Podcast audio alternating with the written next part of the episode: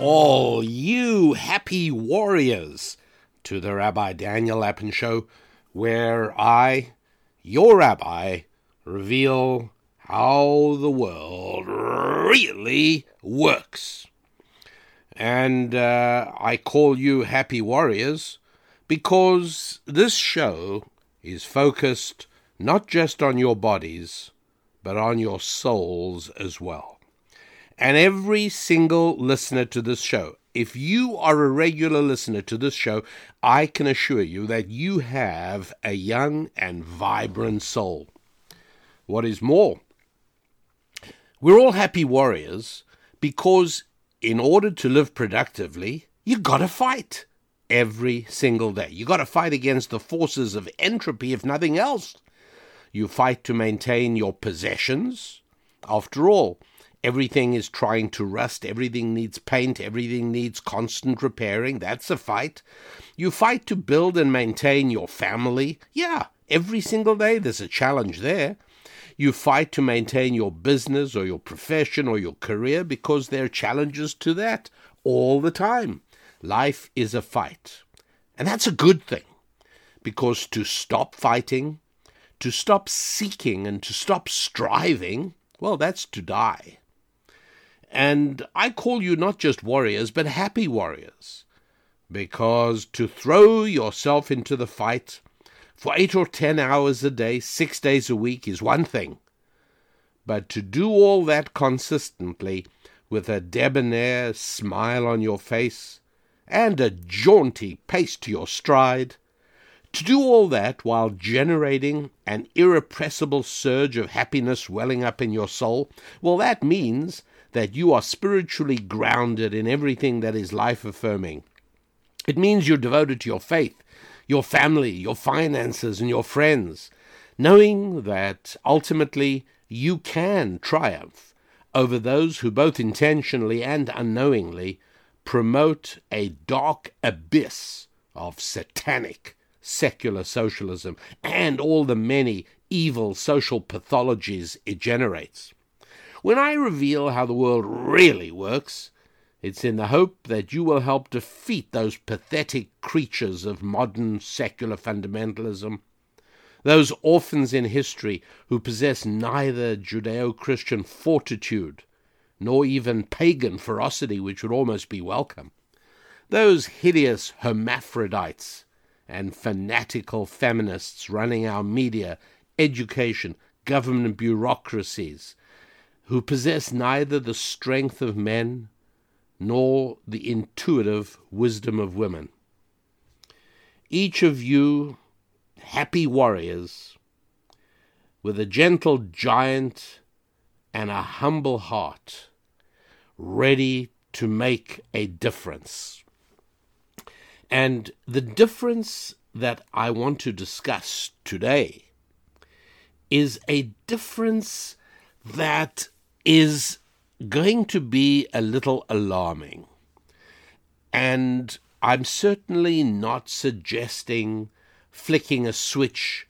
I'm not suggesting that you have to dramatically change your lives today, because meaningful growth comes about through a lengthy succession of countless small changes. Huge, big, cataclysmic changes seldom do much good. And so, uh, you know, I, I like using losing weight as a metaphor because it works and is so applicable to so many other things that we all struggle with in life.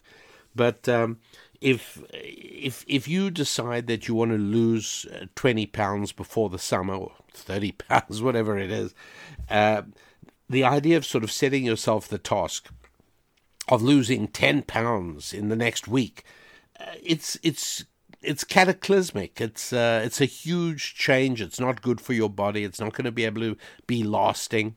But if you set something much more moderate, and, and I I don't know what that would necessarily be, you know, maybe a pound a week or something like that, I don't know. But if uh, if you set a moderate goal, and one that you are able to discipline yourself to adhering to week after week, not only would that ultimately bring about the desired big change, but it would also be more likely to be a lasting and durable change. And so uh, uh, in the same way, I'm going to be telling you about something we've not discussed before, and I'm not in any way suggesting a huge change in lifestyle, but uh, what I'm suggesting is an awareness of this problem, uh, an ability to absorb the implications and make the necessary small changes um, after you've had a chance to think about it, after you've had a chance to decide whether what I'm telling you is true, if you've had a chance to decide what I'm telling you is accurate and applicable and real and is truly how the world really works.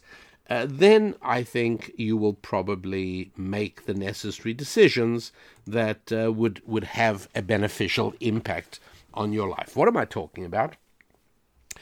The shocking information that entertainment is bad. Not a good thing. And so people say, well, you know, I I, I just enjoy a little entertainment now and then. Fine, I, I know what we all say. I'm as guilty as the next person. But in real terms, in understanding how the world really works, it's valuable to know that entertainment is destructive, both on an individual and on a societal level. What is entertainment? Entertainment is anything that has you passive, sitting in a chair at a movie theater or a uh, or, or a real theater, um, sitting in the uh, in the pews of of a sporting event, um, uh, even even sitting in the pews of a church where there's no participation, where there is no where you're essentially a spectator. And uh, I have seen both churches and synagogues that are. Uh, Uh, like that, but all right, that's not the that's not the usual thing. Anything that has you in front of a screen passively, in other words, you're not you're not uh, uh, working, you're not creating something. What does this uh, have to do with video games? Complicated question, and uh, I'm not going to answer that right now, but I will be giving you enough information for you to be able to sort that out for your own purposes and for the purposes of your own family, uh, all by yourself. But um, realize that reading and conversation are not like that. Reading and conversation do not have the same negative impact that entertainment does. So anyone who says, well, reading a book is exactly the same as watching television, not true, not true at all. Another difference is that when people watch a show, uh, when they engage in this passive entertainment, it tends to create uniformity. Uh, it discourages individual uniqueness. And so when, um, when three or four different people read a book, you end up having, you know, have you ever been part of a book club? Right? It's wonderful. Because the, the book club agrees on a book that everyone's going to read, and then everyone gets together and they discuss the book. It's always interesting. Why? Because reading a book does not promote uniformity. It encourages uniqueness. And so every individual in a book club comes away from a book with an entirely different and his or her own unique take. And so exchanging those ideas becomes exciting and invigorating and interesting. However, people come away, for the most part, from a passive visual experience very similar. There are a number of reasons for it. One of them is that uh, the emotions are at play in visual entertainment as opposed to reading or conversation. When you're having a conversation with somebody, uh, it's what's going on is at a deep cognitive level. When you read, what's going on is helpful to your mind. But when you're watching a, a show or a film or a comedy or a movie, whatever you're watching, uh, what's at play is emotions. And emotions are much more similar than are um, ideas. Ideas, emotions, physical sensations. Okay, you're not going to have a lot of different people having an interesting conversation about the uh, taste of roast turkey. Uh, people enjoy turkey, and everyone enjoys it in pretty much the same way. Physical sensations are pretty much standard. Uh, if somebody has a wonderful hike and sees a beautiful view and a, a magnificent piece of, of natural scenery, um, they'll want to talk about it, they'll want to share it, but it's going to mostly bore everyone else because everybody gets it, right? Everyone has pretty much the same reaction to a beautiful scene. And so Uh, emotions and physical sensations are not different from one another significantly, but ideas are. So that's why I divide up the uh, the world of experience into these three areas: ideas, emotions, and sensations. We all pretty much experience sensations identically. Uh, we all are pretty much, right? Emotions a little bit more unique than sensations, right? You don't get people writing poetry about uh, roast turkey. Uh, you don't get people even writing poetry about sex because sensations are experienced pretty much the same by everybody. And so if you would imagine a culture based on sensation, you would be having a culture that would be incredibly uniform. Now, it's very difficult to organize a culture around sensation. Um, however, it is done. You have um, you have cultures which are incredibly sexualized, and those are become cultures that are based on sensation. And as a result, the people in those cultures uh, become very much like one another, almost indistinguishable. But they do write poems about love, because love is an emotion. And there's a little bit more distinctiveness, a little more uniqueness, a little bit of you as opposed to me comes out in an emotion. But when we finally reach ideas, then there is a whole lot of individuality because the ideas we have are truly the product of our own individual beings. And so sharing conversations with people about ideas, always interesting. Conversations with people about emotions, I got to tell you, I, I, I start getting uh, a little bored, a little itchy. I need to get moving. Uh, when people start talking about how they feel about things, it it uh, it doesn't it doesn't do much for me. I, I I I need to get out. And when people talk about experience, then I really have very little interest. Um, have you ever had friends who come back from an exciting vacation? You know, they went somewhere unusual and they, they came back with hours of video and pictures and filled with enthusiasm. Um, be honest. Don't you dread the idea of having to spend an evening with them, listening to them talk about their trip? you, you really don't want to. Why? Because it's just, it's it's sensations, a little bit of emotion, but nothing in the way of ideas, very rarely. Now, what what's a little different is every now and then somebody comes back uh, from a country and says, you know, while I was there, I realized something. And that's the first time in the little travel log that I perk up. What did you realize? Now I'm going to hear an idea that you came up with that's that's different and unique to you. That's a big thing, and that's that's something very worthwhile. So I explain all that because I, I want it understood that um, entertainment plays on experience, on sensation and emotion. The uh, the the uniformity is not a good thing. And so uh, the way people react to a movie, you know, some people will like it, some people won't like it. Uh, but by and large, the feelings that are evoked in you by a movie are absolutely predictable. There's, there's not, it, it's all shown, it's information through the eyes, which is predominantly emotional. And um, bear in mind also that from the point of view, and I, I'm not going to ascribe evil motives to government always everywhere, but entertainment is very good for governments that like to have power and control.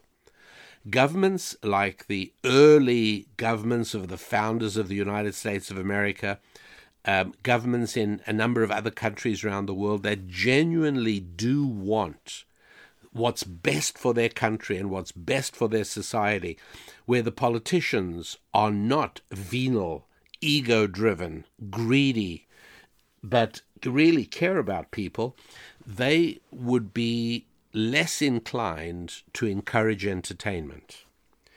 But for governments peopled by less good individuals, entertainment is wonderful. It not only tranquilizes the masses, but more importantly, it renders them susceptible to control. Why? Because of the uniformity we're talking about. Please visit my website, rabbi daniel lapin dot com, and uh, there you will find uh, accumulated writings, collections of previous articles by both Susan Lapin uh, and by me, and every now and then by other people as well. And uh, you will also find the opportunity to subscribe to receiving these on a weekly basis. Also, visit the store and take a look at a resource called The Ten Commandments. I, I don't want to take the time now to tell you about it because you can read about it at rabbi daniel lapin dot com and discover that everything you thought you knew about the Ten Commandments is only a tiny, tiny, microscopic morsel of the entire story. Did you know, in fact, that it is not so much Ten Commandments as five universal statements of connection, each provided with two examples of application? If you're not familiar with that, and you're not aware that the purpose of the Ten Commandments is not to shape societies or build civilization. No, it's in order to help you in your interactions with people on every level, romantic, social, and also business. Rabbi Daniel Lapin. Moving along, as we do on this topic, there are countries and societies where entertainment plays a bigger role, and there are other countries and societies where entertainment plays a smaller role. Now, I'm not by any means a world traveler. Uh, I tend to spend most of my time uh, in the United States. I like vacationing in the summer in British Columbia, Canada. I, um, I have done speech tours in other countries, in Europe, in the United Kingdom, Switzerland, China, um, and uh, looking at a trip to Africa this coming year. But um, I'm not traveling a lot. And so I cannot say that I, I know and experience a lot of countries. Uh, I should have added Israel in the other because I have the privilege of, of visiting there for a few weeks every year. And so, uh, but just from the uh, reading that I do, from talking to people, I have the impression that in the United States of America, entertainment plays a much bigger role than it does elsewhere. Uh, even the fact that in other countries, a lot of their consumption of entertainment is based on American-produced entertainment. Uh, the word Hollywood really means something in American culture. Uh, oh, I'm going to work in Hollywood. As what? A pediatric surgeon?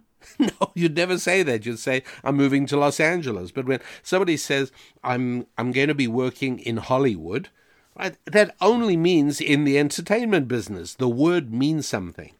I don't believe there is an equivalent in the United Kingdom. I'm not sure about France, uh, but certainly in uh, Germany, in Holland, in uh, Switzerland, there are no equivalents. There isn't an, a sort of a, a thing, a place like Hollywood. Uh, from what I gather, maybe India does, but it could also be something that is far more noticeable and something that people are aware of outside the country than inside the country. I don't really know. I've never been to India. But that in the United States, there's a disproportionate focus on entertainment.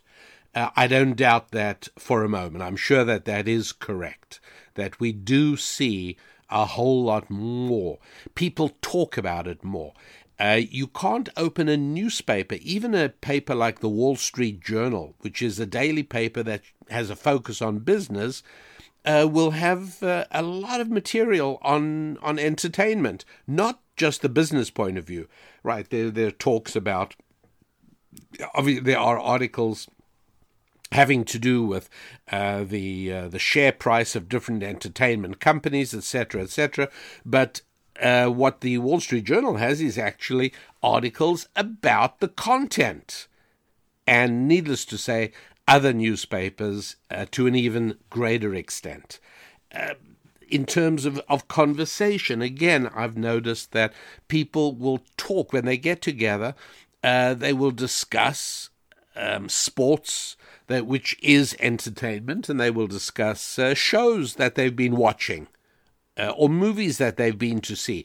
It's a very much larger part of the culture than it is in the United Kingdom, and uh, a country that I do know reasonably well, uh, Israel. Um, it, it it really is not a major part there, although Israel produces uh, some remarkably high-quality television. I have been astounded by the quality that comes out of the small country. Uh, there are some amazing television shows, which uh, uh, I actually, uh, my wife and I end up buying uh, on D V D to bring back with us uh, from Israel, because otherwise it, it's hard to see. But we've been really very, very amazed by that. Nonetheless, it's not a culture or a society that is heavy or big on entertainment. Uh, you will see many, many people in the streets in Israel uh, during an evening. They'll be at cafes, they'll be uh, walking, they'll be talking. Uh, much less passive a society than in America today. And that, I think, is very significant. Let me give you another instance of what the problem with entertainment is. So another word for entertainment is amusement, right? We even have amusement parks, but um, I was amused by it. Okay, what is what does that word mean? It, it's helpful sometimes to actually look at the etymological origins of the word. Now, the word amuse is very similar to words like um, amoral or asymmetrical. Symmetrical means that two sides of an object are identical. So there is an axis around which the object is symmetrical. If something is completely non-symmetrical, then it's called asymmetrical. The word a in front of a word often means not, the opposite of, um, moral. You know, people have spoken in the past about various prominent politicians as completely amoral, meaning that they can lie with complete impunity because there is no sense of morality that they have whatsoever. For ordinary people, lying is a bit uncomfortable, and, and your face shows it, and the whole theory behind a lie detector is that there are physiological responses that your body involuntarily causes when you're stressed by lying. But if you are utterly amoral, then you're not stressed by lying at all. And so the word, the letter A in front, okay, amuse. What does muse mean? Muse is an old English word meaning to think, to contemplate deeply. Um, so, you know, even today I've heard people say, you know, I'm musing about that, meaning I'm I'm still thinking about it. I'm I've got it under consideration. I'm contemplating it profoundly.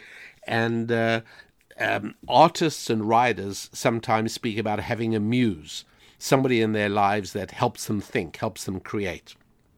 But uh, the word muse is to be thoughtful and to create. A muse, to take away thinking, the opposite of thinking.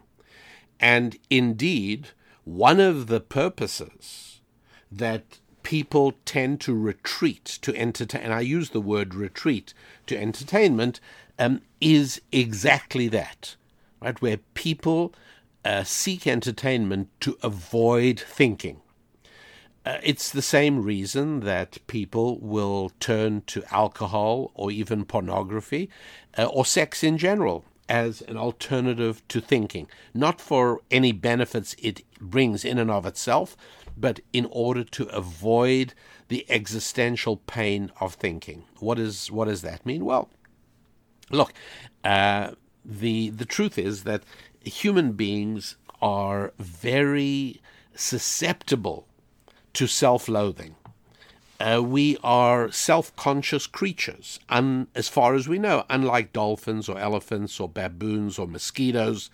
Uh, we are very conscious of ourselves, and we are conscious of our goals and dreams, and we're conscious of our abilities, we're conscious of our flaws and failings, and as a result of that, it is very easy for us to become overwhelmed by a sense of internal unhappiness, dissatisfaction, even shame and embarrassment, and and that's just part of the uh, the cost of being a human being.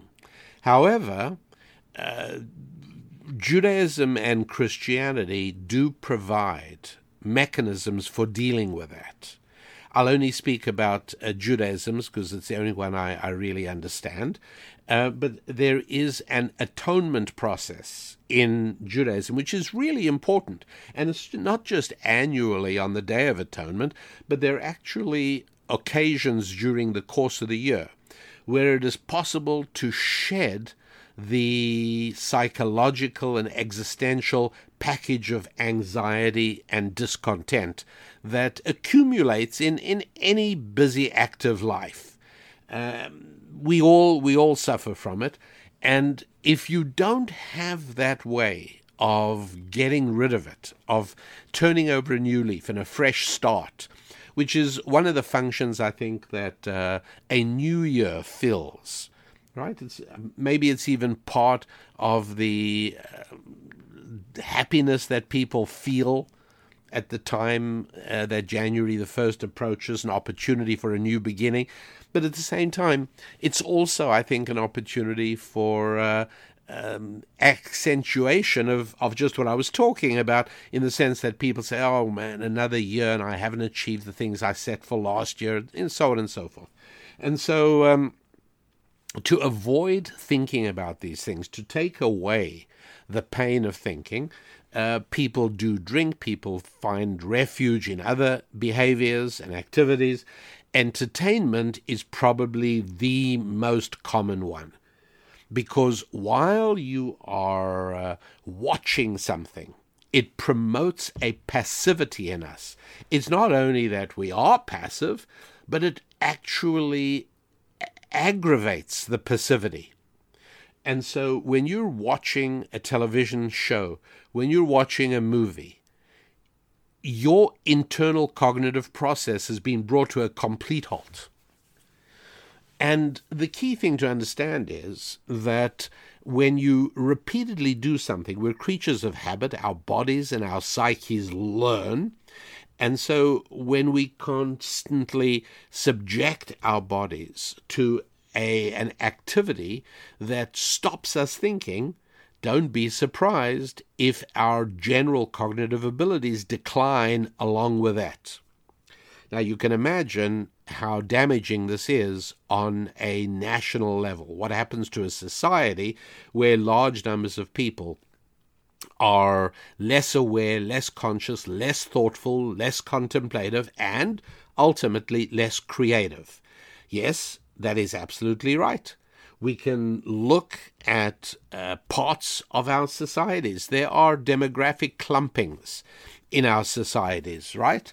There are um, uh, students, right? People who are at university uh, or colleges. Um, there are people who are educators. There are politicians. Uh, there are people who work very hard at jobs. There are other people who do not work hard at jobs.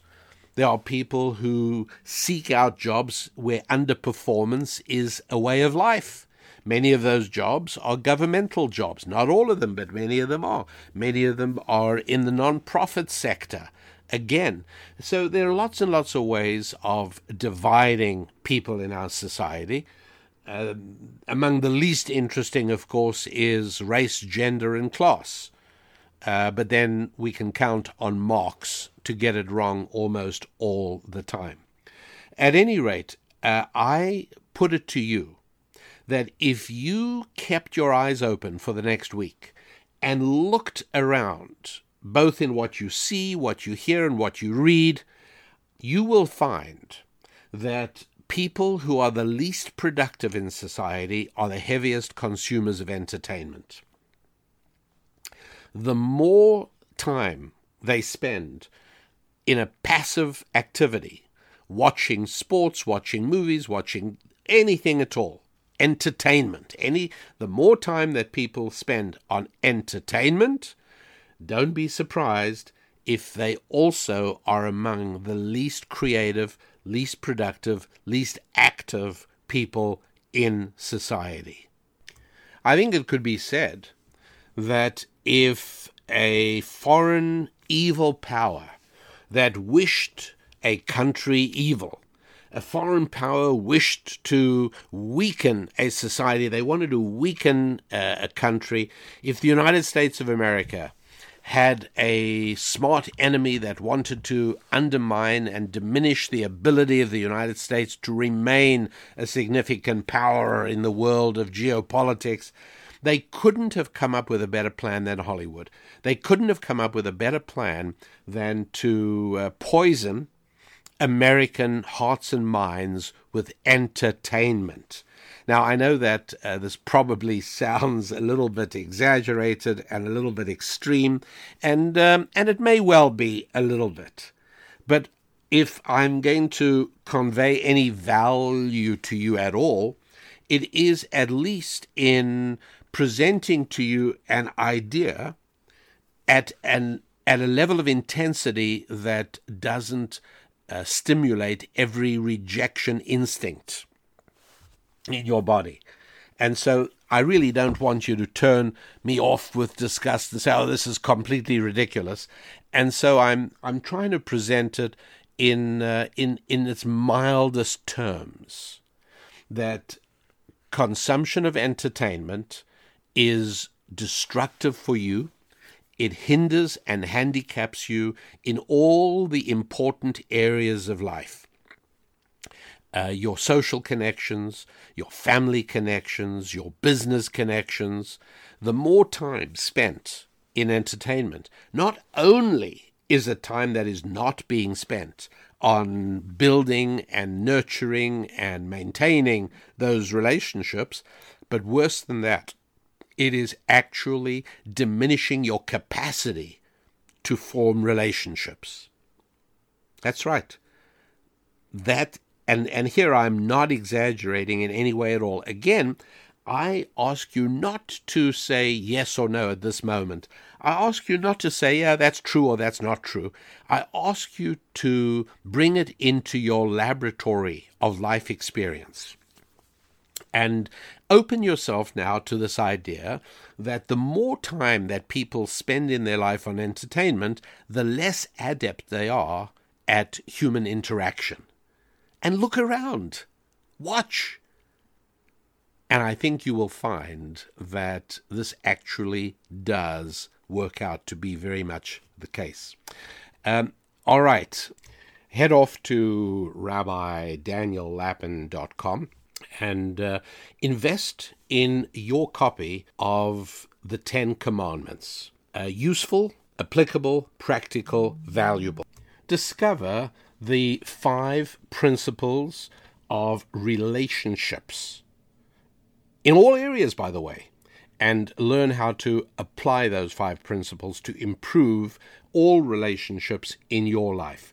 A far, far better alternative than entertainment. All right, let's move on. So uh, what are we supposed to do with this idea that uh, entertainment is not really a valid way to spend any time at all in in the ultimate? Well, if anybody were to ask me, I'd say, well, what you should do is get a timer app on your phone and then diligently start it every single time you start spending some time on entertainment, and stop it when you quit, and let it accumulate up during the week so that at the end of the week you can arrive at a figure of how much of your week you devoted to entertainment. That's what I would say. If somebody would ask me what to do about it, I'd say, well, first of all, establish a metric. Find out how much time you actually do devote to entertainment. And uh, needless to say, that does not apply to listening to audible books. It doesn't apply to listening to any of the audio programs you will find on the Rabbi Daniel Lapin uh, website. No, but it does apply to everything we would think of as entertainment, including watching any sporting activities. It does not include playing sports, right? Because that's not passive. You're actually doing something. And then once you've got the metric, once you actually know how much time you are devoting to entertainment, that'll give you uh, some way to make a determination. Is that appropriate? Is uh, what else could you be doing with that time? Well, I'll tell you what else you could be doing with that time. You could be increasing your ability to expand wisdom. You could become a wiser person. Now, one thing to make very clear is entertainment gives you zero wisdom at all. It's pretty obvious, right? Because the purveyors and creators of entertainment want you to watch it, and uh, acquiring wisdom is not easy. So they're not going to give you material that adds to your wisdom. They give you material that is very seductive, that you suck in completely painlessly, until at the end of it you look and see how much time you've let go on entertainment, and then it becomes very painful as you assess that. But uh, uh, you could be uh, devoting time to acquiring wisdom. You could be devoting time to expanding your social connections, making more friends, uh, maintaining relationships, Uh, sending some handwritten notes to people that are important in your life. You could be doing all of those things. Uh, you could be increasing your income, right? You could be spending some of that time that has been going on entertainment, could be going to build income with the ultimate goal of increasing your passive income flow, which means that you got to have more money coming in than you spend so as you can devote some of that, if not all of that, to building a passive income flow through investment or through uh, expansion of business opportunities, whatever it is. But there, there's so many worthwhile things that could be you, that could be done in the time that has been hitherto devoted to entertainment.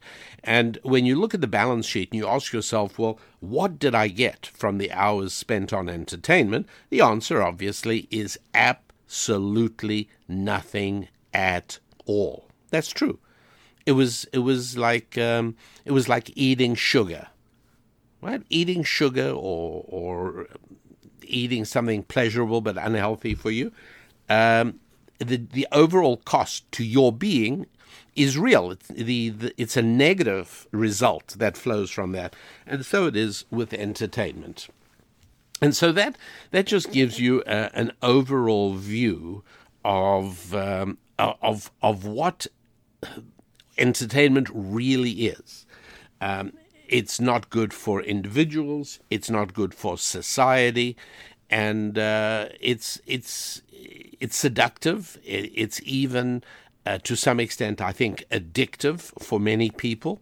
So to just become aware of that, and particularly if you are at a critical phase of child rearing, the temptation to stick a child in front of a video, um, it's it's almost overwhelming. It's very, very strong. I understand it. And there are even some good parents who say, oh, I'd never do that, but when I'm with my children at a restaurant, I'll give them the iPad or the phone to watch something so that they won't disturb other diners. Well, look, um, of course it's harder to engage your children, but you've got to ask yourself, what is better? Uh, the idea that children will learn vocabulary and grow by watching entertainment, not true. Simply not true. Uh, it is a passive activity for them just as it is for you, and uh, all cognitive processes uh, shut down other than those basically necessary for just a fundamental understanding of what's going on on the screen. But the notion that anything of value is being retained is simply false. It's just not there. What we know uh, as a, uh, a reality is that children's ability to communicate is most impacted by parents talking to them during the critical years from birth. Yes, that's right. From birth to two years old. Those first twenty-four months, the more they hear from their parents talking to them and engaging them, reading to them from a book, engaging them in conversation, that is what really makes the difference. And uh, and so if you want your children to have a good life, then you really wouldn't want them to spend any time on entertainment at all. Nothing. Absolutely nothing. Is that realistic in, in practical terms? Only each one of us can decide that for our own families. But, uh, you know, I want to tell you the story that um, uh, it, it's rather remarkable. There was a guy called Oscar Lewis. You know, I like talking about interesting people. Well, in the twentieth century, uh, there's a marvelous anthropologist I've spoken about called um, uh, Joseph Daniel Unwin. I've told you about him in previous. He got discredited and basically uh, deprived of his fame and of his rightful position simply because he arrived at the conclusion, after the studying of many cultures and the studying of civilization, he arrived at the very politically incorrect conclusion that uh, marriage between a man and a woman is a vital prerequisite for creating a civilization. So Unwin uh, became a nobody to everyone except listeners of the Rabbi Daniel Lapin Show, where I go out of my way to make sure you do know about the important people. And uh, and so you can talk about uh, Unwin as one of the greatest anthropologists of the twentieth century, and uh, people will be astounded because most people won't have heard of him. Although if you went to university in America and you studied anthropology up until about, uh, well, nineteen sixty, as I tell you, uh, you absolutely would not only have known about Unwin, you'd have venerated him. Well, there's somebody else you would have venerated as well, and that's a guy called Oscar Lewis, who uh, who really was would have been one of the most famous anthropologists. However, he did a really unforgivable thing. By the way, he had everything going for him because he was a Marxist. He was known to be a Marxist. He acknowledged being a Marxist. He was proud of being a Marxist. And so, not surprisingly, in the halls of academia, they just loved him. Well, anyways, he studied poverty. And um, he ends up, and everyone expected he was going to end up saying, do you know what the culprit is in poverty? Capitalism. Capitalism is the root cause of poverty, right? Gotta be. And he didn't do that. Give the man credit. My goodness, he's a Marxist. He has an outcome he wants to see today.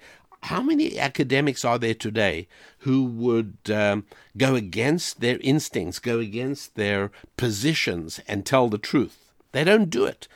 They absolutely won't do it, and they won't allow anyone else to do it as well. That's the code of silence on the campus and in academia today. But Oscar Lewis, um, I give him enormous credit, um, studies poverty, and comes up that uh, the Poverty is caused largely, and these are his words, by irresponsible behavior of the poor themselves.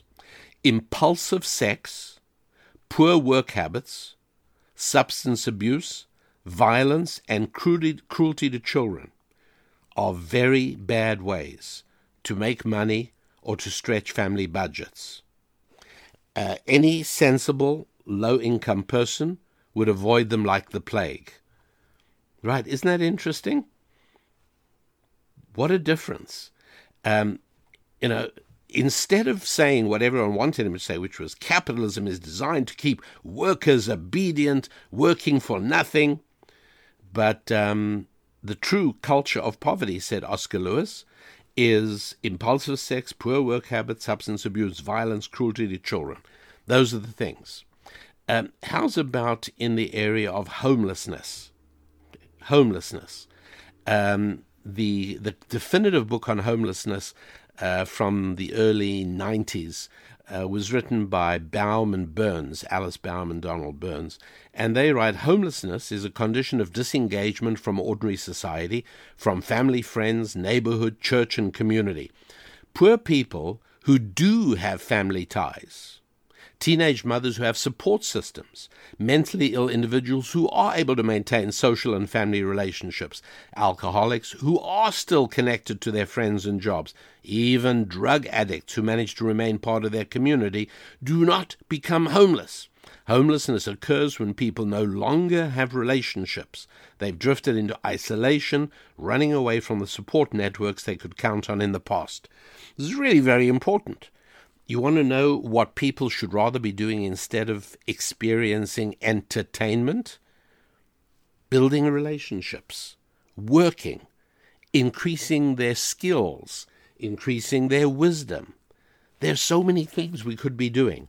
And that's why it is that I said that, uh, that anybody who wished the United States ill and wanted to hurt this country could hardly have done better in their quest to inflict damage on America, could hardly have done better than by building up this culture of entertainment, where entertainment is like the most important thing, where people feel a need to be knowledgeable about shows and movies, and they have to be able to talk about it, and uh, television is, uh, is, is a drug that has caused large-scale addiction. Again, I, I don't think I'm over-exaggerating in any way the, the impact of it, but I just thought it would be worthwhile devoting a show to um, to describing uh, the world in which entertainment has gone rampant, it's gone riot. And so, all right, do I really believe anybody can shut it out and switch it off? No, no, but is it possible to unplug to some degree and to diminish the impact of uh, entertainment on my life and on the life of my children and my family? Yeah, I, I think so. Particularly uh, if you um, open up your family to conversations on the topic. Basically, uh, maybe a family-wide project to time the amount of time that gets wasted on entertainment. Maybe a, a family-wide project on discussing what you get in exchange for that time. Even just the idea that uh, one of the hardest things for human beings to learn is that every passage of time has to be accounted for. In other words, if a day has gone by, you've got to be able to say, in what way have you gained from the expenditure of that day? That's important, that's worthwhile, and it's an exercise that each and every one of us should engage in. It can only make life better. It is not an accident that homeless people, it's not an accident that uh, poverty-stricken people um, are in many ways and very often the biggest consumers of entertainment. Right? And you'll you'll read a bit, if you, if you study the homeless phenomenon, they may be homeless, but they are not without their video abilities. They are watching videos. Uh, you and people who work in the field will tell you that the uh, blue glow comes from tent encampments, as the so-called homeless are avidly watching, uh, either on small televisions or on computers, or on tablets, they're watching. The idea that these people do not have the ability to watch entertainment because they're working so hard, it's simply not true. And uh, and similarly in the world of poverty, uh, you know, we're very concerned about poverty levels in America, but how come that poverty, poor people are among the largest consumers of entertainment? Caseworkers and social workers talk of going into homes where large numbers of poor people live, and what what is an absolute staple is the television blaring uh, in the room. It's, can, continues nonstop. Nobody is switching off the entertainment. So there it is, not a good thing. Worth worth making a family project about, worth talking about it at any rate. That's as far as we go today. Uh, next week, more in the next follow-up show. But for now, I'm Rabbi Daniel Lapin, wishing you good times in the week ahead, good times with your family, good time with your friends, good times faith-wise and with your finances. God bless.